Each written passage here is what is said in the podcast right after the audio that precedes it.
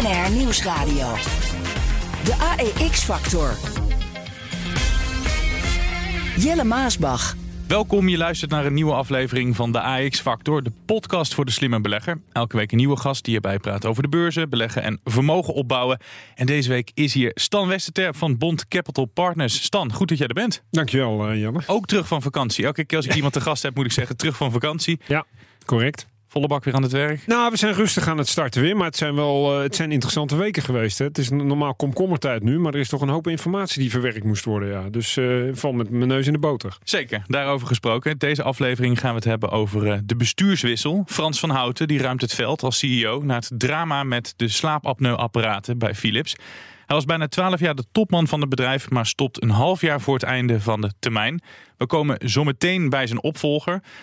Stan, maar eerst naar dat vertrek. Een aantal beleggers wilden het al. De VNB riep al op. Frans van Houten moet opstappen. Mm-hmm. Is het goed dat hij het bedrijf verlaat? Nou, het is goed dat jij erbij zegt. Een aantal beleggers wilden dit al. Ik denk vanuit beleggersperspectief is het logisch dat hij het veld ruimt. Maar ik denk op een gegeven moment ook dat er andere partijen bij zijn gekomen. Hè? Onder andere klanten, leveranciers, waarschijnlijk intern ook. Er is natuurlijk echt wel het een en ander gebeurd de afgelopen anderhalf jaar. En daar is het betere crisismanagement voor nodig. En laten we heel eerlijk zijn, Frans van Houten heeft het voor dat slaapapneu-verhaal het bedrijf wat dat betreft fantastisch geleid en de juiste beslissingen genomen. Mm-hmm. Maar dit is echt helaas een smetje op zijn blazoen geweest. En ik denk ook dat die positie gewoon aan allerlei kanten onhoudbaar voor hem is geworden. Ja, want hij heeft er echt een zorgtechnologisch bedrijf van gemaakt. Hij heeft het omgeturnd. De eerste 10 jaar vol lof wordt door die laatste periode, die laatste 1 tot 2 jaar, wordt zijn termijn overschaduwd. Denk ik. Zeker. Kijk, als je het opknipt zeg maar in die 10 jaar daarvoor, hè, dat wat inderdaad, hij kwam binnen met een duidelijk mandaat, een strategie. Oké, Philips moet marktleider worden binnen de zorgtechnologie. Dat waren ze al voor een groot gedeelte waar ze mee actief. Maar die focus moet daarop komen. Daar zit veel groei in, daar zit veel kennis in voor Philips.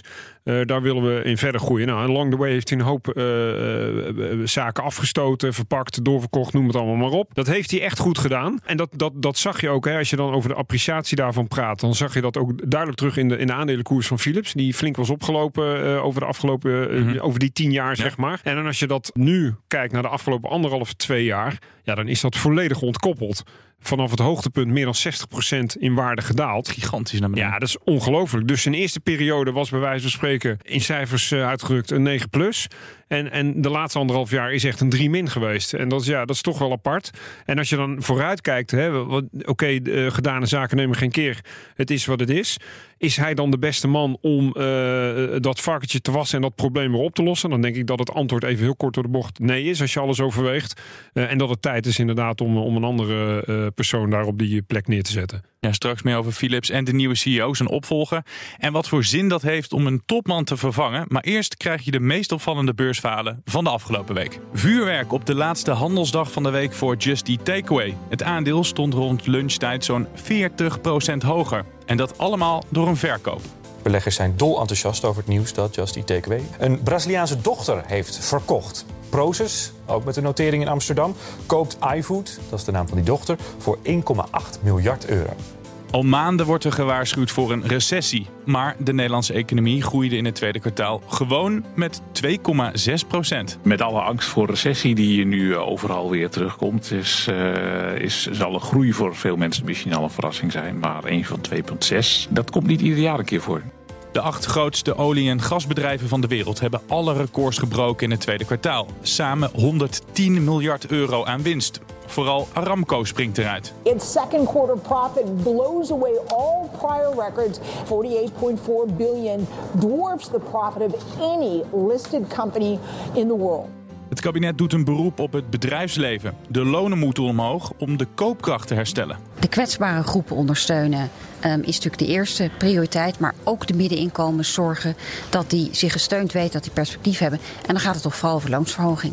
Apple is bezig met een nieuw verdienmodel, ontdekte persbureau Bloomberg. Advertenties op iPhones. Currently the company places display ads in its news and stocks apps, but the piece speculates that search ads could appear in the future in Apple's Maps apps, as well as Apple's digital storefronts like books and podcasts. En Disney ligt onder vuur van een activistische aandeelhouder. Het gaat om Dan Loeb. Hij wil dat sportzender ESPN wordt verkocht. The activist suggesting the media giant spin off its ESPN business. Loeb also wants Disney to cut costs and amp up buybacks. Ja, inderdaad. Als je dit allemaal hoort, geen komkommertijd in ieder geval. Die activist waar het net over ging bij Disney, die zegt ESPN, allemaal leuk en aardig. Maar daar kan je veel meer dingen mee doen. Je kan er veel meer dingen mee aanbieden. Dat is nu lastiger als ze onderdeel zijn van Disney. Bijvoorbeeld kan je dan gaan kijken naar het aanbieden van sportweddenschappen. Hoe kijk jij daarna om te beginnen naar die stap van die activist om dit onderdeel af te Daniel Loeb, Third Point, is natuurlijk een bekende activistische aandeelhouder. Die zien we vaak terug, ook in Nederland. Inderdaad, in Disney zit hij volgens mij al een tijdje aan boord, als ik mij niet vergis. Hij zat daar, toen is hij uitgestapt en nu is hij dan weer terug. Ja, precies. Hij is er vaker van de partij geweest. Hij kent de club, laat ik het zo maar zeggen. Ja. Ja, kijk, en Disney is natuurlijk, wij kennen Disney allemaal, denk je meteen aan Mickey Mouse of Donald Duck. Maar Disney is een veel groter bedrijf natuurlijk dan dat. Hè. Van de pretparken, maar ook van de cruise lines, maar ook inderdaad van de streaming inmiddels. Maar het grootste onderdeel was altijd kabel. Ja. Gewoon de cable television, de network television, zoals ze dat in Amerika noemen. En daar hoort ESPN eigenlijk ook bij, de sportzender. En ja, we weten allemaal, hè, we hebben een enorme shift van lineair, analoog naar digitaal televisie. Kijk, streaming on demand. Disney gaat daar een stukje in mee, maar ze hebben nog een enorme legacy met die cable business natuurlijk. Het enige eigenlijk waarvan de verwachting is dat mensen toch het zeg maar lineair zullen blijven kijken, is als het live events zijn, sport en of nieuws. Nou ja, dan heb je dus een hele grote sportzender in huis. En hij geeft aan, ik zie eigenlijk die synergie tussen die twee niet zozeer op termijn. Sterker nog, Disney heeft een bepaald imago. Daar hoort sport en betting daar misschien niet helemaal bij. Ja. Dus zet het er los van. En dan is het meer waard dan dat je het in het concern houdt. En kan Disney gewoon de opbrengst opstrijken. Maar het is nu best wel een mooi onderdeel. Je zou kunnen zeggen, je wil sport hebben. Andere streamers die zouden het ook wel willen hebben. Maar het is gigantisch duur om dat erbij te hebben. Zij hebben het nu al. Je kan het aanbieden in pakketvorm samen met Disney Plus. Wat nu gebeurt. Zeker. Moet je dan wel afscheid nemen? Ja, dat is een hele goede vraag. Kijk, ik denk dat wat je de laatste jaren ziet... Kijk, Disney, ik omschrijf het net al die activiteiten die ze hebben. Het is een soort conglomeraat. En je hebt vaak een soort conglomerate discount wat dat betreft. Hè. De Philips vroeger had dat ook. Maar je ziet steeds meer bedrijven die brengen echt een focus aan waar ze in willen zitten, zeg maar. En als je het zo bekijkt, dan past ESPN niet in het geheel waar het entertainmentbedrijf Disney in principe naartoe wil, wat mij betreft, denk ik. Of zou daar niet in moeten passen. Dus ik begrijp wel dat Daniel Loeb ook zeg van pak dat eruit en verkoop het en breng dat apart naar de beurs of hoe je dat dan ook wil doen. Maar dat geldt eigenlijk wel voor meer onderdelen van Disney. Geldt ook voor de cable, de traditionele cable is al langer over gezegd van joh, waarom split je dat niet af? Want eigenlijk heeft dat niet zoveel meer met de hele entertainment tak van het bedrijf te maken. Maar is nog niet zo'n hele gekke gedachte dus als ik naar jou luister. Zeker niet. Om onderdelen af te splitsen. Maar zeker, alleen er zijn meerdere onderdelen die je uit elkaar zou kunnen trekken wat dat betreft. Er was één analist die zei als je ESPN gaat afsplitsen dan is het $40 miljard waard. Kan je wel veel leuke dingen mee. Maar ja, zeker. En Disney aan je reactie te zien, twijfel jij of die $40 miljard Disney is ook best wel fors gefinancierd, dus best wel wat schuld. Normaal is het een cashflow-rich bedrijf met al die verschillende activiteiten die ze hebben. Dus ook niet zo erg dat je daar een flinke schuld tegenover zet. Maar door corona zag je natuurlijk wel dat er heel wat van die activiteiten, dat de inkomsten daar ineens op nul stonden. Dus dan ga je toch ook afvragen, is het wel houdbaar, sustainable long-term om zoveel schuld te hebben?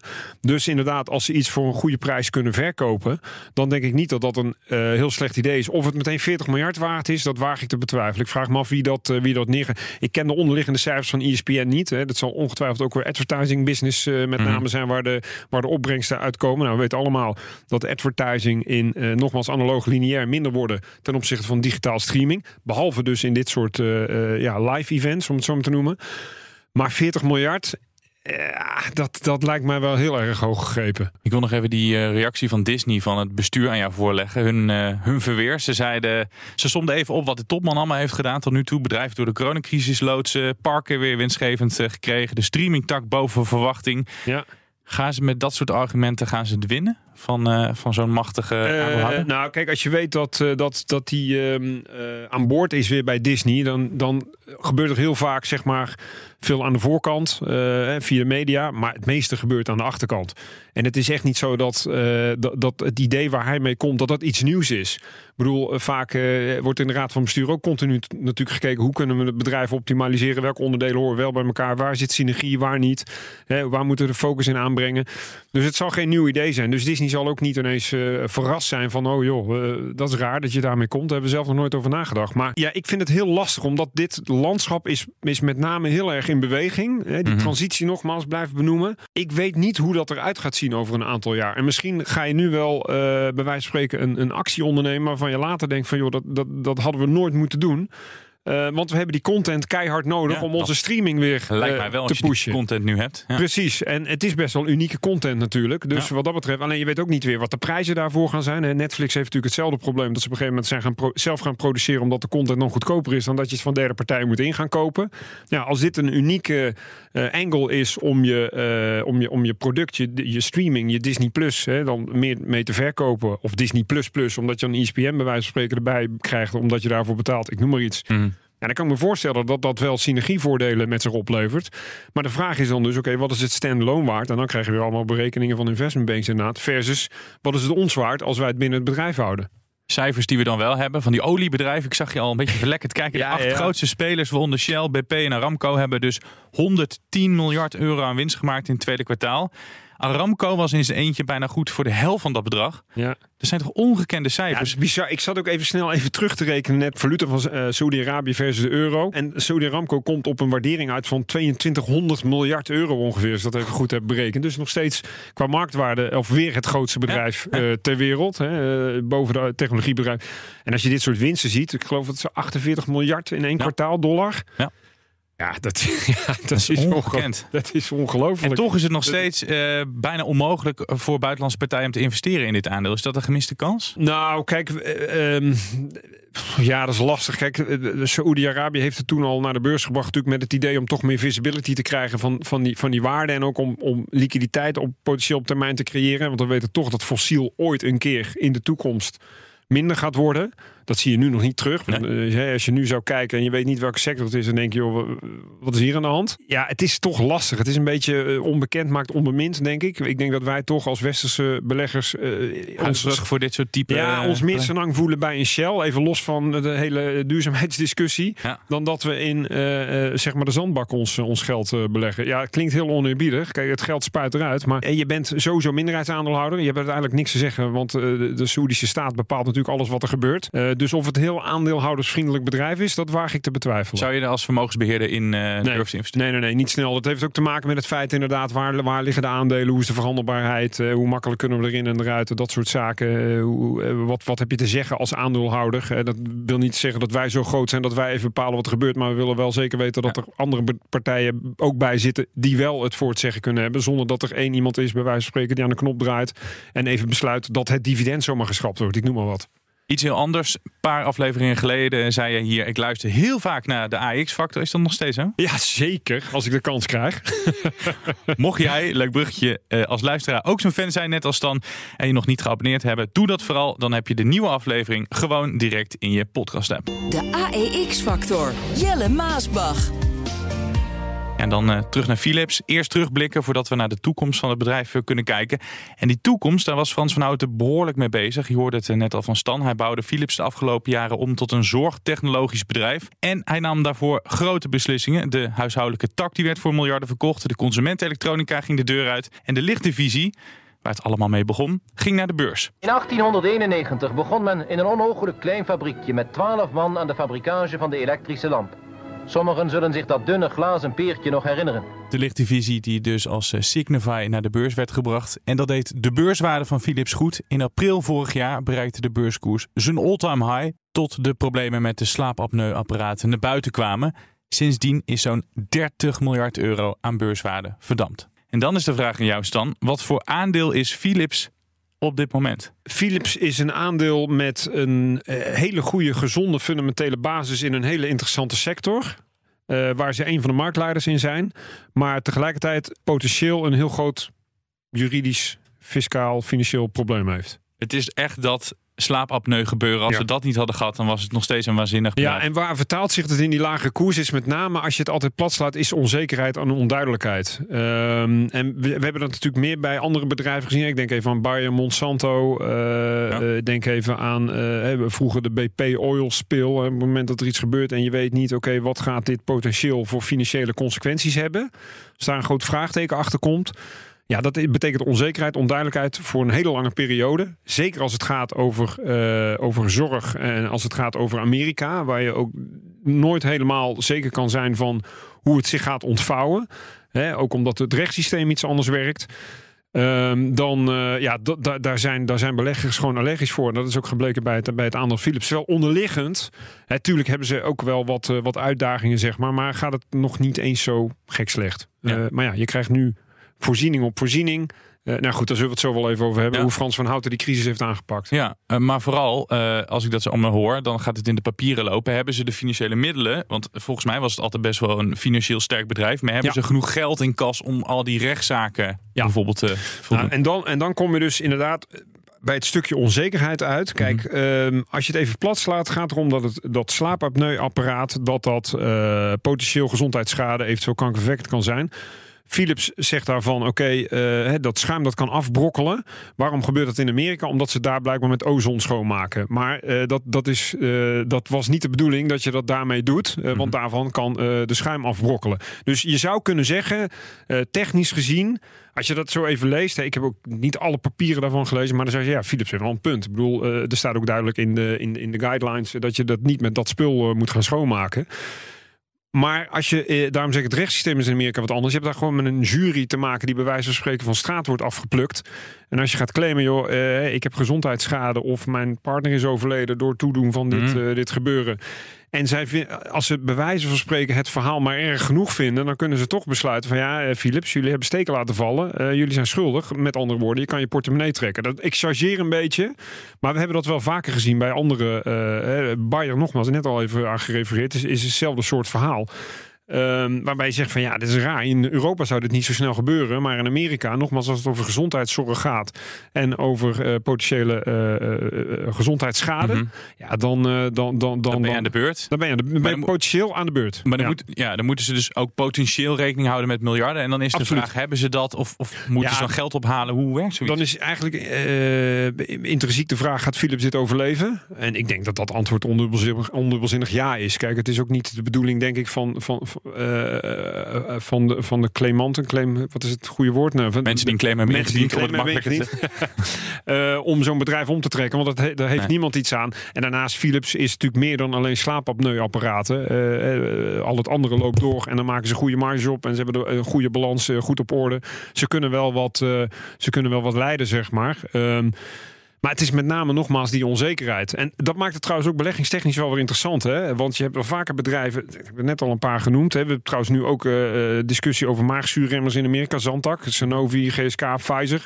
Schijnt ook, als je het te lang tegen hoge temperaturen weglegt, komt er een bepaald stofje in wat potentieel kankerverwekkend zou kunnen zijn. Maar die stof komt ook voor in noten en in rauwe vis en dat soort zaken. Dus krijg je ook een hele discussie van is dat nou de fabrikant aan te rekenen of heb je gewoon verkeerd gebruik gemaakt van het medicijn als je het een jaar lang in 35 graden neerlegt, bij wijze van spreken. Dus altijd een hoop discussie, maar het punt is, het wordt wel interessant, want de afstraffing is vaak achteraf gezien harder dan dat de realiteit is in de zin van wat zijn financiële schade ervan leiden. Maar nogmaals, onzekerheid leidt tot lage koers. Dus op lange termijn, met echt een lange blik, kan het aandeel Philips nu best wel interessant zijn. Alhoewel ik denk dat je de komende periode nog wel vaker, het zal niet meteen omhoog schieten, want er is gewoon nog veel onduidelijkheid en dat gaat niet ineens weggenomen worden van de een op de andere dag. En dan gaan we ook altijd kijken van wie is de schuldige. Het wordt wel heel erg op Van Houten gefocust, maar ik denk die man zit niet als enige in de raad van bestuur. Hebben zijn mededirecteuren zitten slapen of de raad van commissarissen? Hoe kijk je daarnaar? Nou, ik hoop dat er een keer weer een mooie Nederlandse journalist is die er weer een aardig boek over gaat schrijven. Want dat is natuurlijk, precies. Hè? Die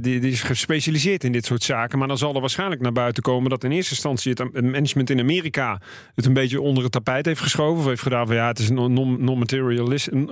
niet materialistisch. Dus er komt wel eens wat terug met een klacht. Maar goed, dat past binnen de marge. Volkswagen toen ook zagen. Precies, ja. Inderdaad. Dieselschandaal. Maar de problemen werden wel steeds groter. En wat wordt Van Houten nou specifiek aangerekend? Kijk, uiteindelijk is hij wel degene die de voorzitter van de Raad van Bestuur is. Dus degene die eindverantwoordelijk is. Dus je kan nooit zeggen, ik heb het niet gewoest. Nee, het is jouw taak om het te weten. En twee, als je het weet, hoe ga je ermee om? Met name richting, in dit geval, de beleggerscommunity. Dus naar de buitenwereld toe. Maar ook naar leveranciers en klanten en zo, waar we het net al over hadden, personeel. Ja, en dan zie je dat hij het vanaf het begin af aan eigenlijk verkeerd heeft ingeschat. Achteraf bezien. En dat hij het altijd gedownplayed heeft. Hè. De eerste keer dat ze melding maakten van die problemen was bij de eerste kwartaalcijfers 2021. Nou, dat viel toevalligwijs, wat jij net al zei, ongeveer tegelijk met de hoogste beurswaarde van Philips ooit in de historie. Ja. Maar toen werd het in een soort van bijzin vermeld van, oh ja, we hebben nog een voorziening van, ik geloof €250 miljoen, want er zijn wat slaapapneuapparaten teruggekomen. Toen was er iedereen al achter, wat is er aan? Maar dat werd erger op erger. Er werden nog meer voorzieningen genomen. Toen bleek dat er apparaten teruggeroepen moesten worden. Eerst een paar honderdduizend werden er uiteindelijk 6 miljoen uit mijn hoofd. Toen bleek dat de FDA en zelfs de Amerikaanse justitie zich ermee gingen bemoeien. Allerlei kritische vragen aan Philips zijn gaan stellen. Toen bleek dat er winstwaarschuwingen overheen kwamen. Dus als je van begin af aan naar buiten toe wat proactiever was geweest en wat minder volgens mij had gecommuniceerd van jongens, valt allemaal mee, geen probleem. En dat lag wel bij hem echt? Dat absoluut. Hij is degene die de kwartaalcijfers presenteert en die het verhaal vertelt en die de conference calls met de analisten doet en die moet vertellen hoe de vork in de steel zit. Dus absoluut een communicatieprobleem. Maar hoe kijk jij naar bijvoorbeeld de toezichthouders? De raad van commissaris van Philips, hebben zij wel goed gewerkt? Feike Sijbesma dan natuurlijk, die was natuurlijk net binnen toen dit speelde. Ik kan me voorstellen, kijk, wij kennen hem natuurlijk als CEO van DSM. Hele intelligente man, ook met echt een duurzaamheids... goed zijn voor je mensen, goed zijn voor je omgeving, et cetera. Maar ik kan me wel voorstellen dat hij heel even heeft gezegd, oh wacht even, we gaan niet meteen de baby met het badwater weggooien. Even kijken hoe dit zich gaat uitspelen. Maar ik denk dat hij ook zich gerealiseerd heeft van, ja, dit is niet houdbaar. Want ik verwacht eigenlijk ook nog dat Philips op het moment dat die overgang naar nieuwe CEO Roy Jakobs er is, dat ze natuurlijk nog even de laatste pijn meteen uit het bedrijf bekend zullen maken. Met andere woorden, er zit nog wel wat aan te komen. Als je kijkt naar de eerste halfjaarscijfers en je ziet de marges die ze daar gehaald hebben versus de marges die ze in de outlook voor het hele jaar willen halen, dan denk ik niet dat gaat lukken. Met andere woorden, zou nog wel eens een keer een winstwaarschuwing aan kunnen zitten komen. Ja, dat is voor de zoveelste keer, dat had Van Houten sowieso niet gered. Dus het is vrij logisch dat dan nu ook een half jaar voordat zijn officiële termijn erop zit, dat ze zeggen, joh, Frans, bedankt voor je diensten, maar we moeten door. Nou, dat is een goed bruggetje naar zijn opvolger, Roy Jakobs, die je al noemt. De jongste CEO van Philips ooit, 48 jaar is die slechts. En toch wordt hij een veteraan genoemd, omdat hij overal binnen het bedrijf heeft gewerkt. En zeg jij, zijn eerste daad is dan waarschijnlijk een winstwaarschuwing. Daar beginnen heel veel topmannen. Ja, want je ruimt eerst de rotzooi van je. Kijk, anders als jij het een kwartaal later doet, dan is het op jouw bordje natuurlijk. Nu kan je het nog bij de oude CEO. Het klinkt heel onaardig, maar zo is het natuurlijk gewoon. Ja. Je kan schoon schip maken, letterlijk. Dus je begint liever met een schone lei en je neemt alle pijn en je bent in één keer duidelijk wat de worst case wat het is, bij wijze van spreken. Ja. Je pompt de voorzieningen nog even op. En dan, vanaf dan is het ook echt op jouw conto. Dus dan ben jij ook verantwoordelijk en word je daar ook op aangesproken. Dus ik begrijp heel goed dat veel CEO's zeiden, oké, ik wil alle pijn eigenlijk in één keer nu duidelijk hebben. Ook naar de aandeelhouders toe en naar de analisten en de hele beleggerscommunity. Of eigenlijk naar de hele wereld. Hè, want er zijn meer mensen die bij Philips betrokken zijn. Om gewoon een soort nulmeting te doen. Dit is wat we nu weten. Ja. Dit is hoe we ervoor staan. Dit is wat we maximaal aan eventuele schade kunnen verwachten. Hè. Als er niet al te veel verandert. En dit is hoe we het aan gaan pakken. Nou, en dan heb je veel duidelijker een uitgangspunt waar je als belegger zeg maar de balans op kan maken en waar je je analyses op kan doen. In plaats van dat er maar elke keer weer achter de realiteit werd aangehold door het bedrijf. Voor je zover kan zien, is die Roy Jakobs de man die Philips er weer bovenop kan helpen? Nou, ik ken de man niet persoonlijk, maar laat ik het zo zeggen. Ik begrijp heel goed dat ze deze persoon gekozen hebben. Hè. Ook daar weer vanuit de Raad van Commissarissen hebben natuurlijk een opdracht om te kijken naar wie moet dat bedrijf gaan leiden. Mm-hmm. In de situatie waar het bedrijf in zit. En dan kan je zeggen, oké, moet die intern, moet die extern zijn? Moet het een Europeaan zijn? Moet het een Amerikaan zijn? Ik begrijp heel goed dat ze iemand van intern hebben genomen. Het voordeel is, hij zat al op het dossier. Hij is betrokken bij de terugroepactie. Ja, precies. Hij kent Philips dus inderdaad door en door. En het is een Nederlander. Dus je hebt, en dat is een tweede punt, je hebt ook geen discussie even over beloning. Want stel je voor dat ze iemand extern Amerikaan hadden gehaald voor heel veel geld. Die had zich dan eerst nog eens bij wijze van spreken een half jaar lang moeten gaan inlezen voordat hij keuzes kon gaan maken. En die ging ze ook nog eens een sloot met geld meegeven. Nou, dan had ik de krantenkoppen graag gezien. Dat had op de voorpagina van het FD gestaan. Ja, dat had wel vermakelijke journalistiek weer geweest. Maar ik denk voor het bedrijf zelf hadden ze meteen wel 1-0 achter gestaan. Maar ze hebben ook haast als ze hiervoor kiezen. Want ze zeiden, Sijbesma, die je net aanhaalt, die zei deze man die kent het dossier, die kunnen we gelijk inzetten, we kunnen gelijk aan de bak. Ja, nou, dat is toch fijn. Ja. Eigenlijk, ja, het is meer een ander naampje op de voordeur dan dat hij kan in principe gewoon doorgaan waar hij gebleven is natuurlijk. Alleen dan als eindbaas. Precies. En hij kent die terugroepactie, dus hij weet precies hoe het gaat. Ja, en hij kan dus ook meer duidelijkheid geven naar de buitenwereld. De dag nadat bekend werd dat hij Van Houten zou gaan opvolgen, kwam het volgende nieuws naar buiten dat in de Verenigde Staten het aantal meldingen van incidenten met die apneuapparaten van Philips uitgekomen is op 48.000, waaronder 44 doden. Wanneer kan hij nou eindelijk eens dit dossier gaan sluiten? Nou ja, misschien, kijk, ik ben geen complottheorie denken, maar ook dat feit dat het nieuws een dag daarna weer naar buiten komt. Toeval, toch? Nee, dat lijkt mij ook niet. En daarom zeg ik ook, het is met een schone lei beginnen. En nu al het negatieve nieuws naar buiten brengen voordat stokje wordt overgedragen. En dat zal je bij de volgende kwartaalcijfers dus ook nog een keer gaan zien. Hoogstvermoedelijk. Het zou me echt verbazen als ze daar met waanzinnige cijfers zouden komen. Maar wanneer kan dit dossier afsluiten? Ja. Als ze, laat ik het zo zeggen, schikken met de FDA. Dat staat denk ik op 1, 2 en 3 bij Philips, toch? Want als je hebt geschikt, dan ben je er bijna al. Ja, maar dat kan even duren. Ja, dat kan echt nog een aantal maanden. Want je moet ook zorgen dat je, nogmaals, als je dan kijkt naar wat er bij andere bedrijven in het verleden is gebeurd. Nou, pak een Volkswagen met zijn diesel, Schumelsoft, pak inderdaad een Bayer met een Monsanto. Die nog steeds aan het procederen zijn in allerlei staten en op allerlei niveaus. En zelfs bij Volkswagen komt er af en toe nog wel eens even toch iets naar bij. Ja, daar ook nog even een paar miljoen betalen. Dus ja, wanneer is dat zoiets helemaal afgelopen? Dat is ontzettend moeilijk. Dat maakt het ook zo lastig om. Maar ook lastig om op die Amerikaanse markt werkzaam te zijn, los van de gezondheidsrisico's. Maar als je daar eenmaal de mist in gaat, dan ben je echt aan de beurt. En dan kan het je jaren en dan vragen mensen zich wel eens af waarom de medicijnprijzen in Amerika 3 keer hoger liggen dan in Europa. Dat heeft hiermee te maken. Ja, tuurlijk. Ik bedoel, je moet het uiteindelijk niemand gaat voor een structureel verlies producten verkopen. Dus het zit toch, dat risico zit een stukje verankerd in de prijs die ervoor betaald moet worden natuurlijk. Ja. Dus misschien iets om in je achterhoofd te houden als je zaken gaat doen in Amerika. Ja.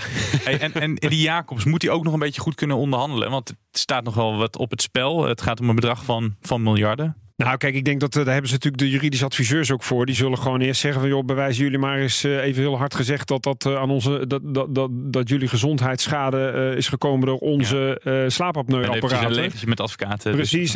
En dat je het apparaat goed hebt onderhouden en dat je het inderdaad niet met verboden middelen hebt schoongemaakt en dat soort zaken. Ja, maar dan krijg je het nogmaals, want zo'n juryrechtspraak in Amerika werkt toch iets anders dan in Nederland. Het is wat onvoorspelbaarder. Mm-hmm. Hij zal inderdaad natuurlijk wel. Ik denk dat hij op die manier wil onderhandelen dat uiteindelijk in het totaalpakket de minste schade voor Philips op zal leveren. Zowel qua financieel als qua reputatie, als qua zeg maar zaken doen in Amerika naar de toekomst toe. En dat zal waarschijnlijk betekenen dat ze de portemonnee moeten trekken. Of je nou gelijk hebt of niet, dat zie je heel vaak. Uiteindelijk toch, weet je, om het toch allemaal maar recht te trekken en die streep eronder te zetten, zoals jij het zegt. Gewoon portemonnee trekken en door naar de toekomst. Het gebeurt natuurlijk wel vaker dat een topman het veld moet ruimen, zoals Van Houten in dit geval. Omdat de resultaten tegenvallen. Dat was in dit geval wel ietsjes meer dan dat de resultaten tegenvallen. Is het altijd een slimme keuze, denk jij, om de topman te vervangen? Nee, dat ligt er een beetje aan wat er aan de hand is. In dit geval begrijp ik het heel goed. En was ik zelf ook al redelijk snel van mening van dit is onhoudbaar. Overigens, wij zitten niet in Philips. Misschien goed om. Dus ik sta er redelijk objectief in. Ik ben ook niet kwaad dat de 60% van het aan. Ja, ik vind het heel vervelend. Er zitten genoeg mensen wel in. Voor beleggers wel in. Nee. Nee, en daarom kijk ik ook weer als opportunity naar van, hey, dit is interessant, want uiteindelijk Philips is een marktleider in de zorgtechnologie. Maar goed, dat was jouw vraag. En jouw vraag is het handig om altijd een CEO te vangen? Nee, ik denk niet dat je over één nacht ijs moet gaan, maar dat is hier natuurlijk niet ook niet gebeurd. Hè. Uiteindelijk heeft Frans van Houten, wat we net al zeiden, het een hele goede eerste 10 jaar gehad. Echt waanzinnig. Gewoon echt het bedrijf omgeturnd. De opdracht die hij mee had gekregen duidelijk uitgevoerd. Goede klik met beleggers en met klanten en met personeel. Dus die gooi je niet zomaar overboord bij de eerste of minste, of de eerste donderwolken, zeg maar, die zich verzamelen. Maar ja, het ligt er ook een beetje aan in welke omstandigheden dus en in welke sector. En we hebben het ook al eens vaker gezegd. Kijk, het is ook wat anders dan een, zeg maar, oprichter, directeur, groot aandeelhouder overboord gooien. Dan bij wijze van spreken een passant zoals bij Philips, even oneerbiedig gezegd. Want het bedrijf bestaat al 150 plus jaar. Wel gewoon een passant. Ja. Precies, heeft meerdere CEO's gekend. Nou is Frans van Houten wel na de Tweede Wereldoorlog, geloof ik, de langzittende. Ja, zeker. Dus dat is ook knap dat je het zo lang volhoudt bij zo'n bedrijf. Maar ik denk dat er wel een bepaalde houdbaarheidsdatum aan een CEO zit. Maar dat is echt een beetje afhankelijk van welk type bedrijf en welke sector ze actief zijn. En zo bijvoorbeeld inderdaad een passant, die ontsla je als raad van bestuur. Als raad van commissarissen makkelijker dan bijvoorbeeld de oprichter. In het geval van een Jitse Groen bij Just Eat Takeaway. Die heeft ook nog een hele smak aandelen zelf. Ja. Dus is ook nog een groot aandeelhouder. Dus kan ook via die weg nog en vaak zijn dat de mensen die het bedrijf opgestart hebben, die kennen echt iedere vezel van de onderneming. En die weten heel goed, die hebben een bepaalde visie en een bepaald doel. Maar soms zie je ook wel eens dat een CEO bij vroeg beursgenoteerde bedrijven wordt vervangen om de volgende groeifase, zeg maar, te begeleiden. Ja. Hè? Dat het toch groter wordt, dat het niet meer zozeer gaat om de business aan zich, maar ook juist het managen van het personeel en ervoor te zorgen dat je de groei in de juiste landen uitzet en met alle vergunningen en toeters en bellen, zeg maar, dat daarbij hoort. Dus het is in die zin heel afhankelijk van, welke tak van sport. En wat ik ook vind, is even, kijk, je kan de beste manager zijn ter wereld, maar als je in een verkeerde branche actief bent, en dan denk ik altijd aan Pieter Elbers bijvoorbeeld bij KLM, ik vond het een hele goede manager. Zeker, ja. Ja, het bedrijf, het is gewoon een sector, daar ga je nooit hoofdprijzen winnen. Om het zo dus nog nooit zeggen. Hier een analist geweest in de AEX Factor die zei, je moet in luchtvaart aandelen. Ja, maar die gaat ook nooit komen, nee. Denk ik. En je ziet het nu natuurlijk ook weer. Maar ik wil er meer mee aangeven dat het ontzettend lastig is om een goede manager te zijn in de verkeerde branche. Grijpen wij in Nederland sneller in dan bij buitenlandse bedrijven? Of bijvoorbeeld gebeurt het eerder dat ze bij een Amerikaans bedrijf de topman lozen dan hier in Nederland? Ik denk dat de retoriek in Amerika nog veel harder is en veel directer dan in West-Europa /Nederland. En wij zijn hier bijvoorbeeld ook al wel braver. Hè? Je hebt nooit echt dat heel veel aandeelhouders opstaan die zeggen die moeten allemaal het veld ruimen. We kennen ook niet zo'n claimcultuur of een opstand. Of een aandeelhoudersopstand of zo. We zijn wel braver misschien. Of inderdaad heel veel tegenstemmen bij een aandeelhoudersvergadering of zoiets. Hè? Er worden wel speldenprikken uitgedeeld, maar in Amerika gaat het veel harder. Zeker met waar we aan het begin van de uitzending over hadden. Er zitten natuurlijk veel meer activistische aandeelhouders nog dan hier in West-Europa en in Nederland. Die gaan af en toe echt met de botte bel erin. Ja. Maar jij bent er dus niet altijd voorstander van om zomaar iemand te vervangen. Nou, kijk, dat ligt er een beetje aan. Kijk, dat is misschien niet het goede voorbeeld Philips en Van Houten, want die heeft echt ook wel strategische ontwikkelingen gemaakt. Maar als jij er echt alleen op de tent past, hè, met alle respect. En je bent echt een passant. Ja, dan maakt dat ook niet zo heel erg gek veel uit. Hè. Sommige sectoren, denk je van, ik bedoel, de Ahold, ik noem maar iets. De supermarkten, die draaien volgens mij wel. Die verkopen hun spulletjes wel even los van wie er nou in het plus zit. Ja. Hè? Dus dan kan je misschien eens een keuze maken om er daar een paar bij te kopen en daar een paar te verkopen. Of bol.com naar de beurs te brengen of zo. Maar dat is een beetje de grap die ze maakten toen FC Barcelona dat tiki-taki, dat hele mooie voetbal speelde. En Ajax ook, dat ze zeiden, je kan André van Duin of Bassi kan je langs het veld zetten. En dan winnen ze ook. Ja, nou ja, dat is een goede vergelijking, denk ik. Ik denk dat het daar wel op neerkomt, ja. Jij zei net wat interessants, dat Philips nu als aandeel misschien wel interessanter is geworden. Hè? Het zit in zwaar weer. En dan zou je kunnen zeggen, nou, er is heel veel van de koers af. Dan is misschien een kans. Is dat ook bijvoorbeeld als een topman wordt vervangen in het algemeen? dan is altijd als een aandeel in zwaar weer zit.